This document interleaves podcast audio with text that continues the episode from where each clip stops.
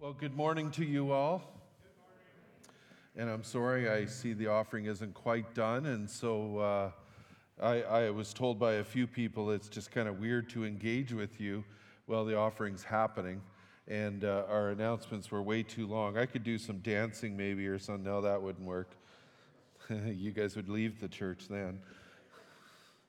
I, uh, I can just tell you a quick story. I, I uh, got a dash cam for Christmas, and uh, my wife bought it for me, and the first one didn't work right, so I had to send it back and get a different one. And uh, you might be going, why does a pastor want a dash cam? And I actually did not get it for uh, proving that I was right. That's not what, you know, somebody hits me, I got to prove that I'm right. That's not why I got it. It wasn't a lack of trust, although I'm sure that's in my uh, mind a little bit.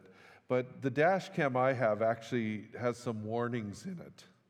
Uh, I had shared last week, I got two photo radar tickets just a week before Christmas. It was the best Christmas present I got. And, uh, uh, and honestly, it frustrates me because I try not to ever speed, but apparently I do. And so I need reminders. Why? Because, like everybody, my flesh takes hold, my testosterone races up, and I want to be the first person. It's especially at a spot where our highways turn to one lane, and I want to make sure I'm past all those slow people. And they put a camera right there, right where my testosterone takes in. And so my, my uh, dash cam reminds me there's a photo radar here. You're going too fast. And it's a wonderful little dash cam that does that. I tell you that story because I am convinced Romans 12 says, Do not conform any longer to the patterns of this world. And a lot of us have the, we're in the world all the time. We're watching the TV, we're talking to people in coffee break, we're in the lineup in the stores, and people are giving us their insight and advice. Now we're on Facebook. Isn't it full of good sage advice? I just responded to somebody on a, a little bit of a, a, comment they put me in, and I told them this morning uh, if I happen to delete my name out of there, my comment, I'm sorry. And they said, Oh, no, I get it. I get it perfectly. Uh, and I just get worried that it's going to turn into this kind of nasty, kind of trolling thing that happens.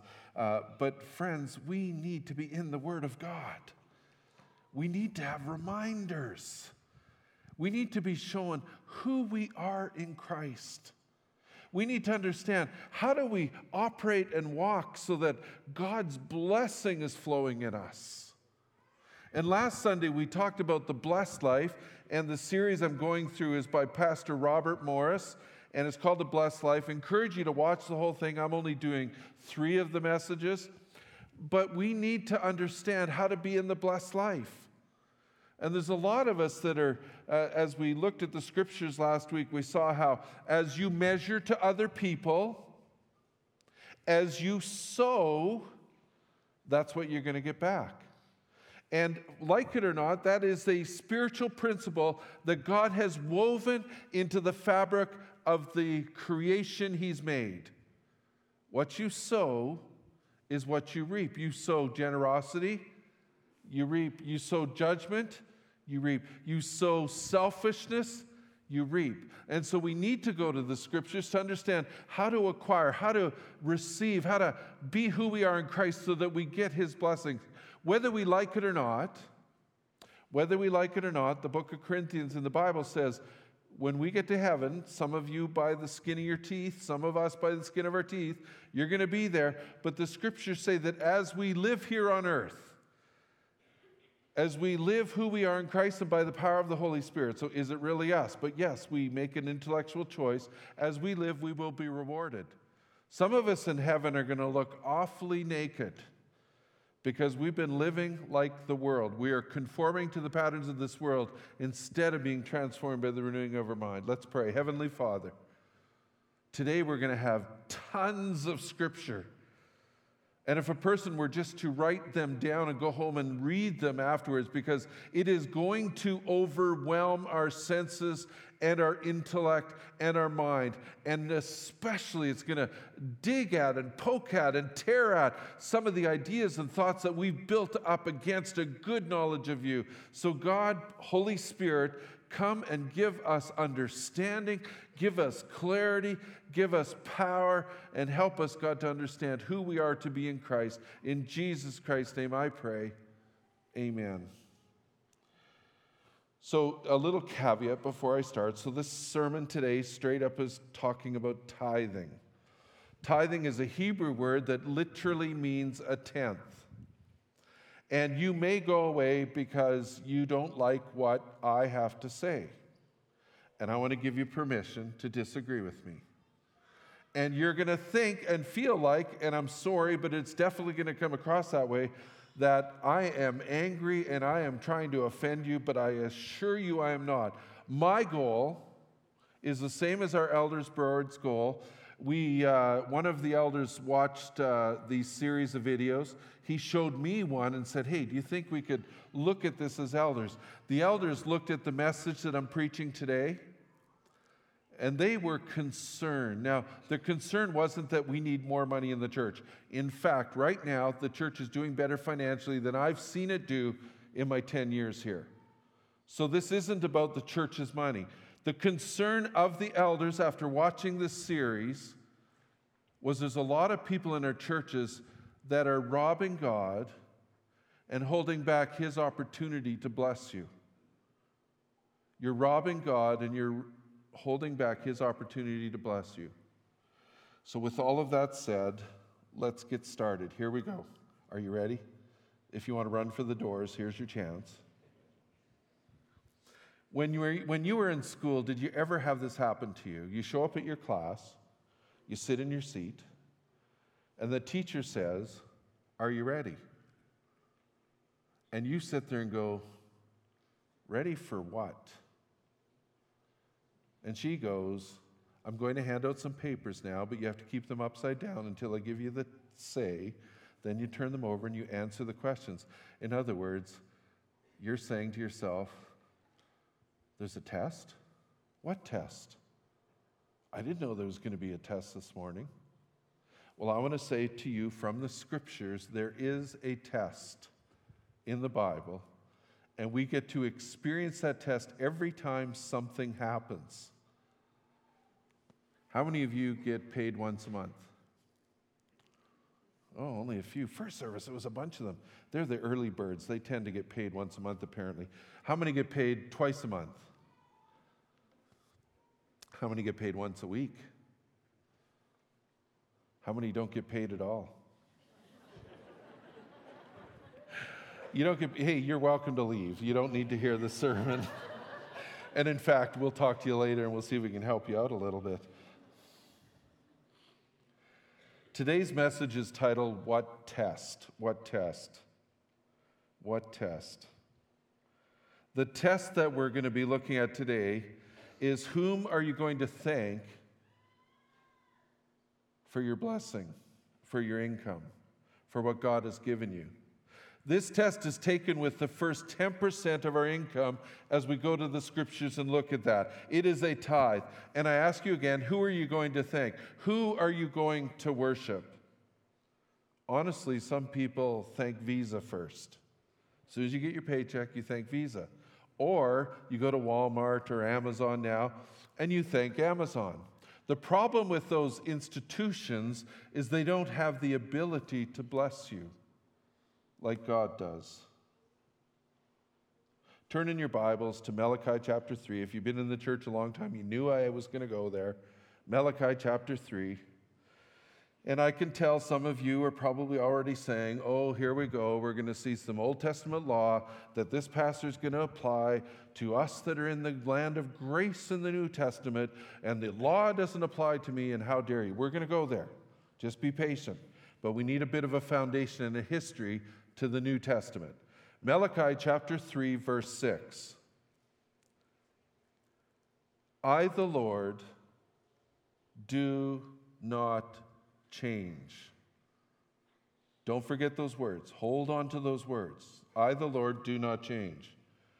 So you, the descendants of Jacob, are not destroyed. In other words, he's saying, Aren't you fortunate that I'm the God that's always been the same and I'm holding back my wrath? You deserve death, but I'm being nice. Ever since the time of your ancestors, you've turned away from my decrees.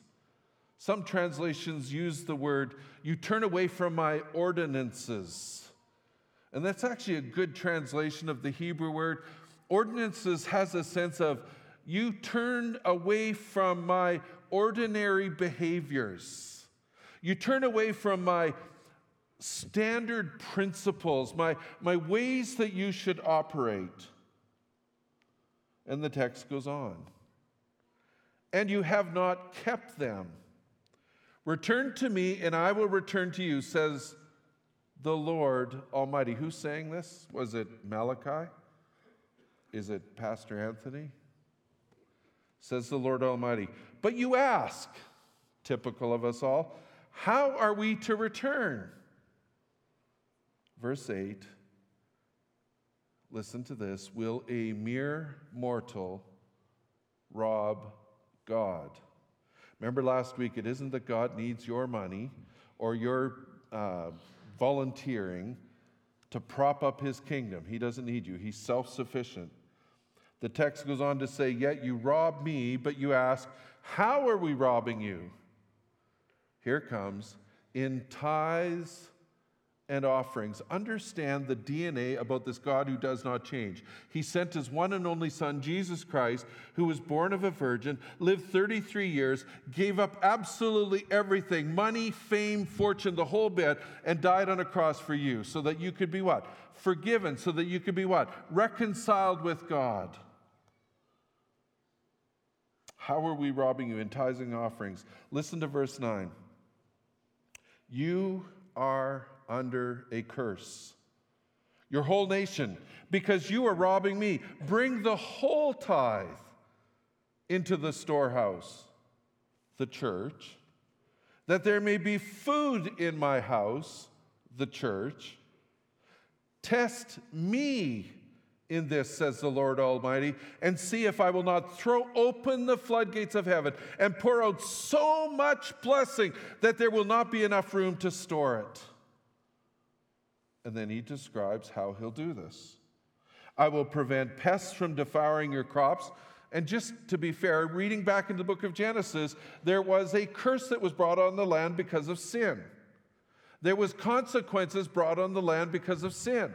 And it was your crops being devoured. And he says, I'm going to prevent this. And I'm going to prevent the vines of your fields will not drop their fruit before it's ripe, says the Lord Almighty, who never changes.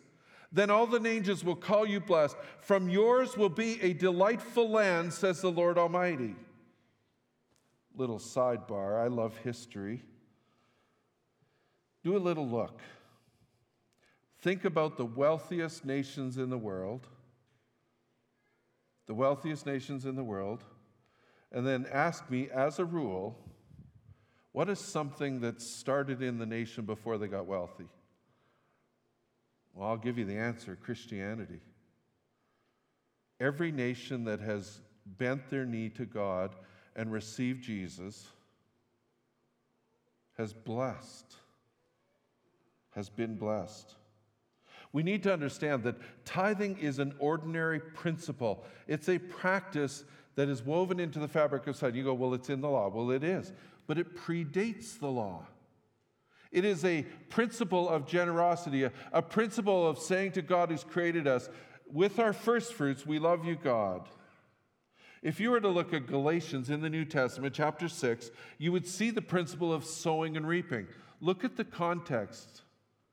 By the way, it's paying pastors as part of the context.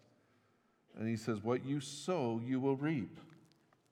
Many who don't feel they should tie say that the cross did away with all the curses. Jesus' death on the cross, it did deal with the curse of death, and it did deal with the estrangement from God in regards to our salvation. But if you're saying that Jesus' death means you can do whatever you want now, let me just say it straight up that's crazy. If we steal, friends, there are consequences. Even if we were in a society with no police, you steal, pretty soon you're going to have nobody that wants to hang around you, nobody that's going to trust you. You steal and you're not going to be, there's consequences that happen. I would argue that there are spiritual underlying consequences in the world for our sin. Yet many of us will say it's okay to steal from God because we're under grace. You say God owns everything. Yes, but He has taught us stewardship, hasn't He? He has set apart, He has asked us that 10% of what we receive is for Him. It's in honor of Him and His house. And He says He will pour out such a blessing you won't know how to contain it. The number one reason I hear why people don't tithe is because it's an Old Testament thing. Honestly, I've kind of wondered in Malachi chapter 3 if you have looked in your Bible, it's only, what, 15, 30 verses from Matthew, the New Testament. I've always thought, why couldn't have God just shifted it just a little bit over? Then nobody could argue this. But like the original speaker I got this message from, he goes, I think I know why God left it in Malachi. It's because this is a test. This is a test of your heart. Even when people argue about tithing, I wonder what's the spirit behind the argument because I was there once. Jesus gave his one and only son. I mean, Heavenly Father gave his one and only son, and we argue over 10%. It's a test of our hearts. I had somebody come to me after the first service, and in my prayer, I alluded to it. Uh, what the book of Malachi, in essence, is saying what it's in essence saying, you are robbing God of a chance to bless you when you don't tithe. Now, here's a good reason why God chose 10%. It's pretty straight up, I think, logical. He chose 10% because it's fair to everybody. I remember in my first church, I preached on tithing, and a person came to me afterwards and said, Do you know how much 10% of my income is? And I go, Actually, I do. And they go, Well, how do you know my income? And I said, I don't know your income, I just know it's 10%. And they go, Wow, do you know how much that is? I said, It doesn't matter. You get 90% to live on. And if your 10% is that big that you're that concerned about it, wow, the 90%, can you imagine how I could live on that? And they kind of huffed and walked away from me. I've become a little more careful as an older pastor. Not always. Another reason why he chose 10%, I'm convinced, is because when you see the number 10 in the Bible, it's associated with all sorts of good and wonderful things. So let me ask you some questions. This is interactive time. How many plagues were in Egypt? Okay. How many commandments are there? How many times did God test Israel in the wilderness? Oh, you guys are getting the pattern. You didn't know the answer to that. How many times were Jacob's wages changed? Ten times. That's the correct answer. Don't be afraid. How many days was Daniel tested? Ten days. He fasted. How many virgins were tested in Matthew 25? Ten. How many days of testing are mentioned in the book of Revelation? 10. How many disciples were there? Oh, you got me. Just making sure you're awake. Point number one of my message today is tithing is a test. Yet, if you read the passage, it's a two way test. It's the only place in the Bible that I found where God says you can test Him. The word in the Hebrew for testing in Malachi literally is a word that's often used with testing whether gold is pure or silver is pure. And God is saying, You can test me. Just try it out. So God is testing us, and He wants you to test Him and see if He's pure. He wants to see, He wants us to see. If 90% will go further with God's blessing, then 100% would go without His blessing. A lot of people say to me, I can't afford to tithe. And if you understand what Malachi is saying, you need to start tithing, then the blessings come. You need to start tithing. And a lot of people that tell me, I am so blessed, these are people, they, will say to you, I'll say, when, why are you so blessed? Well, man, I started tithing years ago. Oh, it doesn't mean transmissions don't go or engines don't go on cars. I talked to somebody recently who I know are awesome giving family. They had car trouble. And I was consoling, saying, I'm so sorry, because I know they're good tithers. And I'm sitting there going, Oh man, I'm just about to preach on blessing. Almost as if the person knew what I was thinking, said to me, But we're so blessed and we can afford to pay for it. You see, we get our heads all Well, my transmission went. Well, yeah, but can you afford to pay for it? He wants you to see if 90% will go further with God's blessing than 100% will go without his blessing. And again, let's remember that to not do this ordinary exercise allows a curse to come into our lives. In other words, we are holding back God's ability to bless you. Again, some say tithing was under the law. I will show you how tithing predates the law, was under the law, and after the law in the New Testament. These are principles. A lot of people don't understand quite fully that the laws of the Old Testament, there was kind of three categories. There were religious laws, there was dietary laws, and they had to do with purity and religion. Uh, there were like how do you dress laws, how do you behave with each other. And then there was another form or category of law in the Old Testament, and we call them moral laws. That would be the Ten Commandments, would be part of them. And again, I'll ask you are the moral laws still applicable? And I will ask you even further this law of ordinary behavior, is it still applicable? Don't misunderstand me. Before Jesus, we did the law to somehow gain salvation, whether it was tithing or otherwise. After Jesus, we now see the moral law in the Old Testament as a description for who God is making us become. Thou shalt not kill, thou shalt not covet thy neighbor's stuff, thou shalt not, on and on it goes. The, to live the moral law is to be who we are in Christ. Almost all of the moral laws, not all of them though, were repeated in the New Testament. And I would argue that this ordinary behavior law, and it was predates the law, is part of the sowing and reaping. So who's got, let's see, who can I pick on that's close? Do you have a wallet on you? Come, come here. Let, let me see your wallet for a sec. He didn't know I was going to pick on him, so. Very empty. Very empty. Thanks a lot. I appreciate that.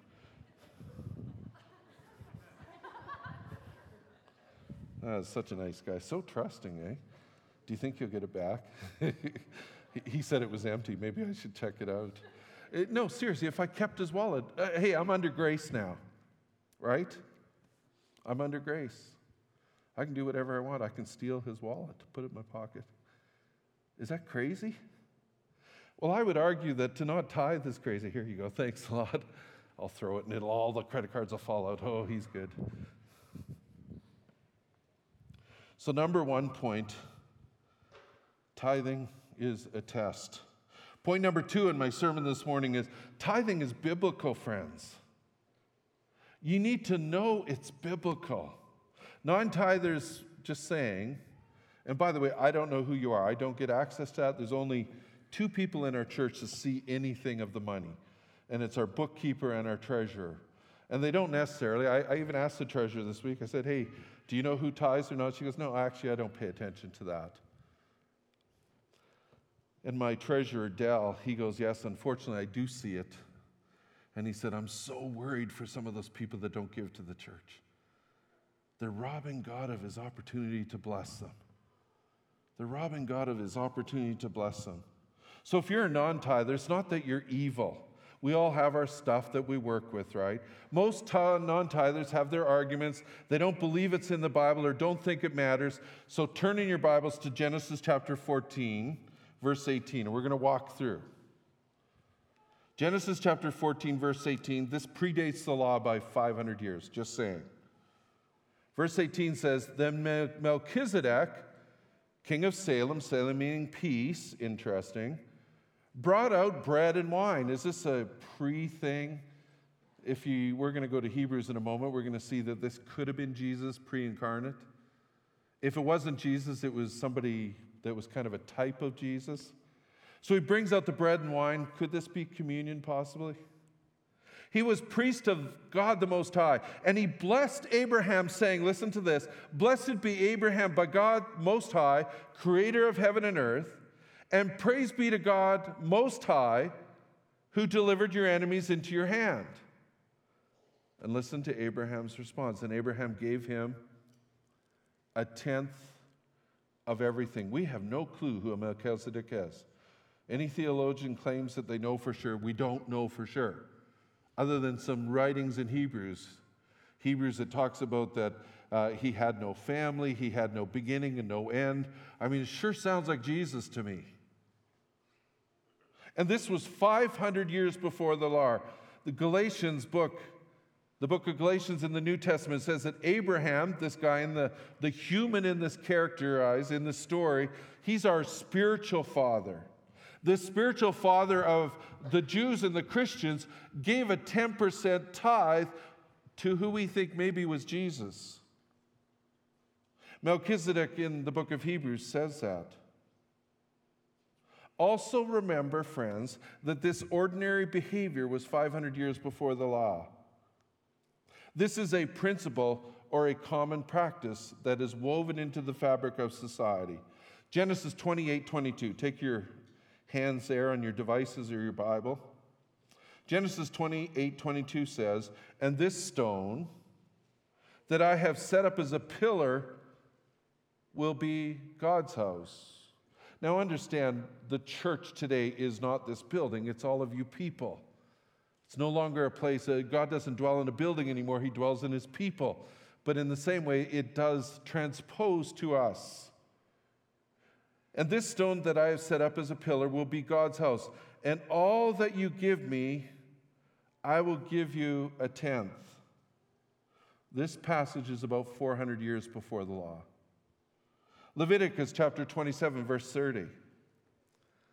A tithe of everything from the land, whether grain from the soil or fruit from the trees, belongs to the Lord. Do you got that? God created everything. Everything you have is God's. It is holy or set apart to the Lord. Deuteronomy 26 2. When you have entered the land the Lord your God is giving you as an inheritance and have taken possession of it and settled in it, in other words, looking at today, everything that you have, everything that you do, most of you have moved to Grande Prairie, so listen carefully. Take some of the first fruits, and that's another whole sermon in and of itself how you should start with God when you get paid. There's a heart thing that goes on. It's not Visa you pay, it's not the debts that you pay. You go to God first. Take some of the first fruits that you produce from the soil of the land the Lord your God is giving you and put them in a basket and listen to this, then go to the place the Lord your God will choose as a dwelling for his name. Is this place here a place where God has chosen as a dwelling for his name? Some of you might go, I'm not too sure after hearing this sermon. This is where you bring your tithe. It's a place God connects you to for a place to worship Him a little side note on this whole topic. A Pentecostal pastor friend of mine years ago told me that sometimes when people thinking that this is a place that God's telling you to bring your tithe, they, they come, they go to Safeway, pick up groceries, and then they go to Superstore and pay the money. And I will ask you again, is that kind of crazy? Well, Superstore would like that, Safeway not so much.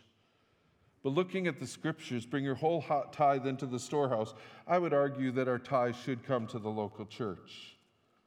Deuteronomy 26 13. Let's go there. This is a, a really good story. Then say to the Lord your God, I have removed from my house the sacred portion and have given it to the Levite, that would be today's pastor, the foreigner, we as a church have helped immigrants coming in and new Canadians, the fatherless and the widow, we have our faith and deed ministry where we help that all out according to all you commanded. Listen to this author, to this person. I have not turned aside from your commands, nor have I forgotten any of them. I have not eaten any of the sacred portion while I was in mourning. In other words, even in the depths of his despair, he, his despair, he kept up his ordinary behavior. Nor have I removed any of it while I was unclean, nor have I offered any of it to the dead. In other words, he didn't use that 10% that was supposed to be to God. It was supposed to be set aside. It was holy for God's work and for his use in his temple, or in today's modern thing, the church where all of you gather who are the presence of God. And I haven't used it on my selfishness, on my greed, on my sorrow. Verse 14, I have not eaten any of the sacred portion while I was in mourning, nor have I removed any of it while I was unclean, nor have I offered any of it to the dead. I have obeyed the Lord my God. I have done everything you commanded me. Look down. Now, listen to this. This is what you can ask after you've done that. Look down from heaven, your holy dwelling place, and bless your people Israel and the land you have given us, the land you have given us, as you promised on oath to our ancestors, a land flowing with milk and honey. Let me ask you a question. We're in the Old Testament now, but let me ask you a question if Jesus were to ask you to give 10%, would you? The sad thing is, some of us had to think about that. Some of us had to think about that. So here comes. Turn to Matthew chapter 23, verse 23. Some of you are going to be a little surprised and a little shocked, and to borrow a veggie tale statement, slightly embarrassed. Matthew 23, 23, 23. Woe to you, teachers, if you have one of those Bibles with red letters. It's in red letters. It's Jesus talking. Woe to you, teachers of the law and Pharisees, you hypocrites. Now listen to this. These are the religious people he's talking to. You give a tenth of your spices, mint, dill, and cumin. They actually went over the top with the tithing. They were so legalistic. But you have neglected the more important matters of the law justice, mercy, and faithfulness. We love a sermon on that, right? Let's not get legalistic. Let's be into justice, mercy, and faithfulness. But listen to what Jesus says. You should have practiced the latter, the ordinary principles, without neglecting the former. Oh, I can hear the comments. Oh, but this is before the cross. So you're going to disregard everything Jesus said before the cross? Of course not. Friends, Jesus is our Melchizedek. Turn to Hebrews chapter 7, verse 8. We're going to see it. Hebrews chapter 7, verse 8. The priests who collect tithes are men who die. I'm glad to say that the guys, the ushers that took the tithe, they're still alive, last I checked. They haven't died yet. But the truth is, you know, you bring the tithe and you pay me. One day I'm going to die. In fact, I almost died this summer in a motorcycle crash. Motorcycle crash, there's a new kind of vehicle.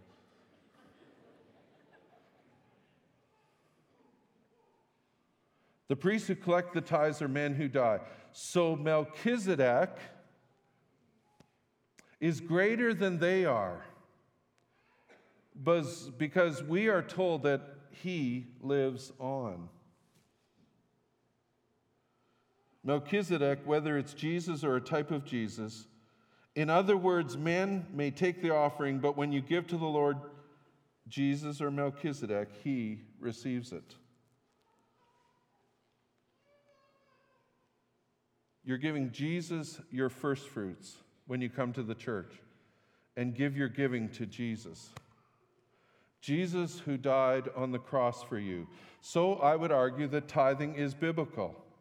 But we're not done. I have one final point. Tithing is a blessing. Tithing is a blessing. Second Chronicles chapter 31, we come across a really interesting story of Hezekiah the prophet.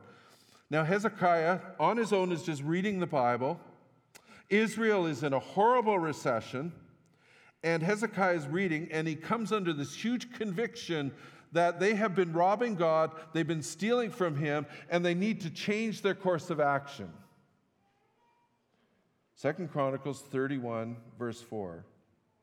So Hezekiah, he ordered the people living in Jerusalem to give the portion due the priests and the Levites so that they could devote themselves to the law of the Lord. Thank you for paying my salary.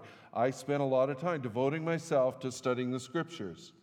As soon as the order went out, the Israelites generously gave the first fruits, and listen to this list of their grain, their new wine, their olive oil, their honey, and all the fields they produce. They brought a great amount, a tithe of everything. Maybe their spices, I don't know. The people of Israel and Judah who lived in the towns of Judah also brought a tithe, they even went beyond this, of their herds, their flocks, and a tithe of the holy things dedicated to the Lord their God. And they piled them, and I love the words, they piled them in heaps. They began doing this in the third month and finished it in the seventh month. They had four months of harvest. What, that's what was going on. So when Hezekiah, after four months, shows up, so that when Hezekiah and his officials came and saw the heaps, they praised the Lord and blessed his people Israel. But now Hezekiah gets this thought in his head, and you can read it in the words. He's sitting there going, Ooh, I hope they haven't starved to death. Like, look at the heaps. Like, did they overdo it? Like, it's 10%. What's going Listen to what the text says. Hezekiah asked the priests and the Levites about the heaps. And Azariah, the chief priest from the family of Zadok, answered, Listen to the answer. Since the people began to bring their contributions to the temple of the Lord, we have had enough to eat and plenty to spare. They were living on 90% better than the 100% because the Lord has blessed his people, and this great amount is left over.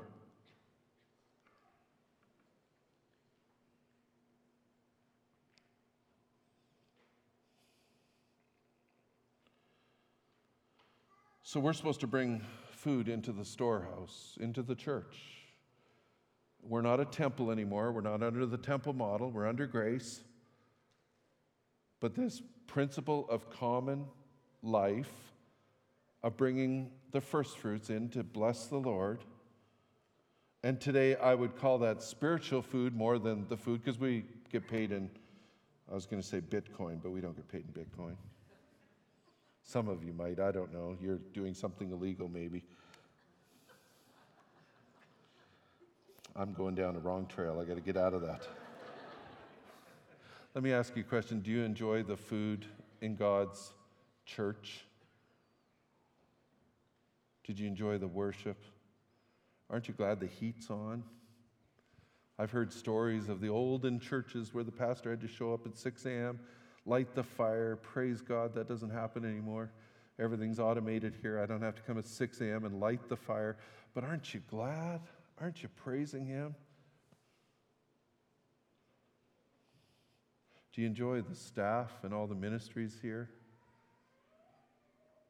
Let me ask you a question. Would any of you go to a restaurant and eat a meal and leave without paying for it?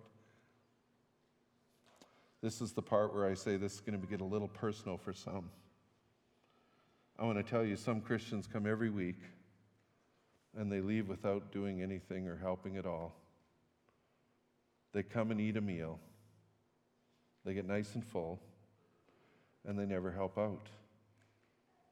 As I said last week, I'm not preaching because we're having a shortfall in the church. We're doing fine. I'm doing this because, and the elders have asked me to, because this will change your life. It will help your family, your marriage, and your children, and your grandchildren. There's two responses I often get in regards to tithing. The first one that I've shared is we are so blessed. And I'll say, when? Oh, when I started tithing. And the other response is, I can't afford to tithe. And as I've already said, well, you're not going to get the blessing until you start the tithing. Test me and see, says the Lord. See if he's pure. I remember years ago, I was in Bible college and I justified, I don't need to tithe because I'm going to Bible college. I'm going to become a minister for the Lord. I'm going to be one of those guys. I'm going to preach the word. So surely I don't have to tithe. You know what the Lord said to me when I started talking to Him about that in my devotions? He goes, Do you trust me? Do you think I'm real? Do you want a blessing? Would you like to wait till you're in ministry before you get any blessings, or would you like them now? So I started tithing when I had nothing. And weirdly enough, yeah, I remember one time we, we had no food. And uh, I, I, remember I, I, couldn't even eat breakfast. I went to some classes, I came home, and in the mail, my wife had this Aunt Winifred in Ontario. For some other weird reason, she sent us a check of $100. Now, the woman was like 100 years old at that time and she sent us $100. I was so excited. I danced. I couldn't even afford to put the gas in the car, so we had a grocery store close by. I went to the grocery store with the baby carriage. I bought as many groceries as I could for $100, and we had a feast. God takes care of you. So I want to choose three men for the final part of my sermon here. Who wants to volunteer? I'll tell you that one of you are going to end up being looking really bad. So just warning. And it depends what order you stand in. So you want to come, I can tell. Wes, do you want to come up too? I, oh, please stand in the right spot, Wes, so I can really give you a hard. So come stand up here, right up in the front here. I need one more volunteer, guy or girl, doesn't matter. Oh, I could even have it in Spanish if I like by the looks of it. And uh, low German too, so we can really get going here. Okay, you're standing, just stand whatever, look towards me now. You don't have to even look at the people.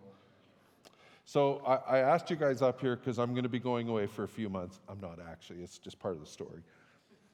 I'm going to be going away for a few months, and I don't know how long I'll be away, but uh, I'm going to give each of you $10,000 a month. Yeah, Wes, how did I know? Usually Mennonites, they're good at giving, not good at receiving. You should have went, yes.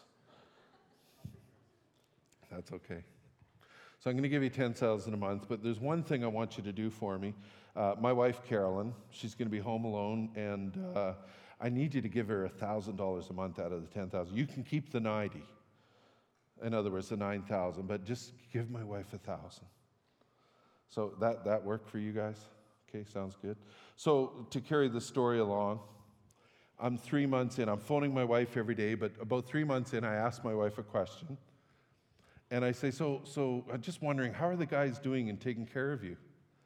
And uh, she goes, Well, you know, the one guy that speaks Spanish and Mennonite and everything, he's, he's awesome. I mean, and Mennonites are awesome, aren't they? They're so good. She goes, Like at midnight on the first, I get the $1,000. And it's like, boom, it's in my bank account, set up an automatic thing. It's incredible.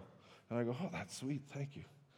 And then I go, So, you know, how about Wes? And she's like, Oh man, Wes, he gives me 2000 a month. And I go, why does he do that? And, she, and she's going, I don't know. But she, he's giving me 2000 a month. And I'm going, wow, Wes, I love you, man. You're you, you caring for my wife. And then I say, well, there's one more guy to go here. And I said, how's that going? And she goes, well, you know, the first month he gave me 600 bucks, and I appreciated it. It really helped. Second month, $400. And I said, well, third month, and she goes, nothing. So, from my point of view, with my wife, I've given these guys a blessing, I've given them some help. How am I going to feel? Honestly, I'm probably going to take the money from you and I'm going to give it to you. Maybe a little bit to you.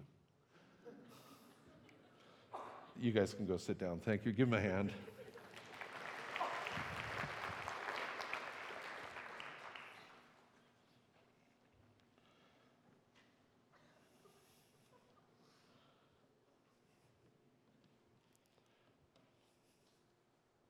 Like, how would I feel? If you don't think this is really the law of how the world works, have you read anything in Scripture lately about talents? Jesus told a illustration, a parable about talents. Now we think that's all about using our gifts. That's actually not the con. Talents actually is a money. It's like dollars. Talents is dollar. Gave to one ten dollars. Gave to one a hundred dollars. Let me ask you, what do you think that story's about? What do you think the story's about? Now, let me ask you another question. What is the church described as in the Bible? It's not a building. It's the bride of Christ. Nobody wants to answer. You're all afraid now. Ooh, he's getting pretty heavy here. the church is the bride of Christ. And Jesus has gone away and he said, Take care of my bride. I'm going to bless you. I'm going to give you stuff. I'm going to give you a land. I'm going to give you a job. I'm going to give you a paycheck.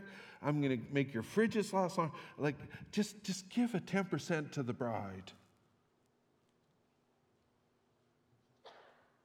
Honestly, tithing might be more personal to Jesus than what you thought.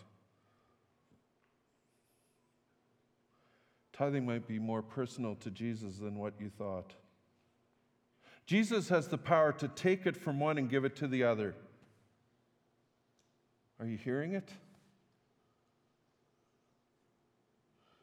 Let me ask you a question. Why would Jesus be concerned or bless people who are not concerned about his wife?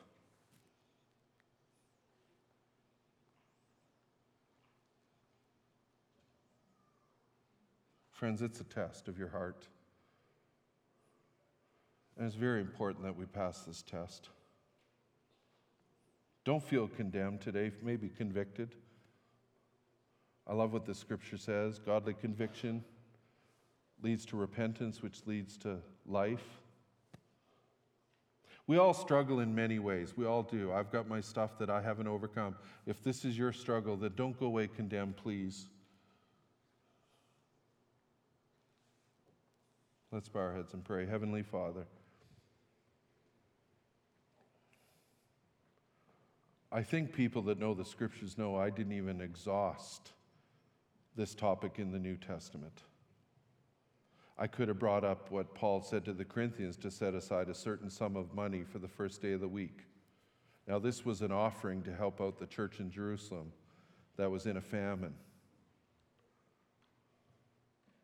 We are such individuals, so we, we really miss the opportunities of the collective church, body of Christ, accomplishing great things because we just want to do everything on our own. We want to be in control.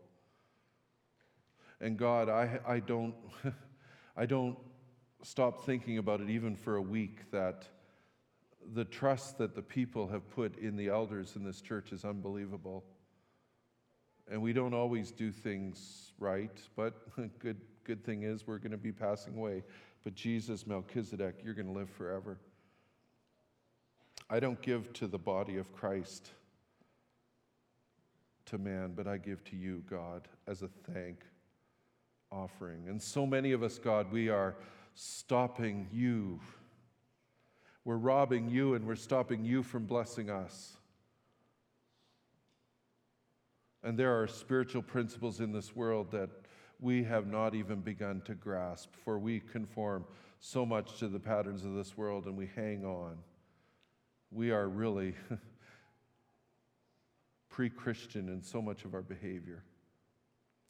And my prayer today, God, as I started out, is that your Holy Spirit would break down those arguments and that you, God, would speak to each and every one of us about what the topic has been about today, and that we would really, honestly, in faith, test you and see if we can do better, be more blessed on 90% than we are in 100%.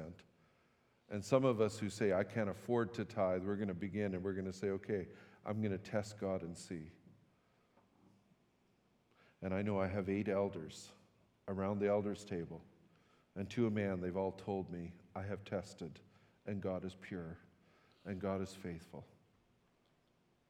So, this is a heavy message, God, so let your spirit fill us with joy now. Help us to understand that it is not us that are having to fill the law, it's just who we are. We sow righteousness, we sow goodness. And it's all because your Holy Spirit's in us, changing us and transforming us and making us able to do the right thing. But you've never taken our brain away. You still leave the choice to us. And you're so gracious to do that, God. So speak to us. In Jesus Christ's name I pray. Amen.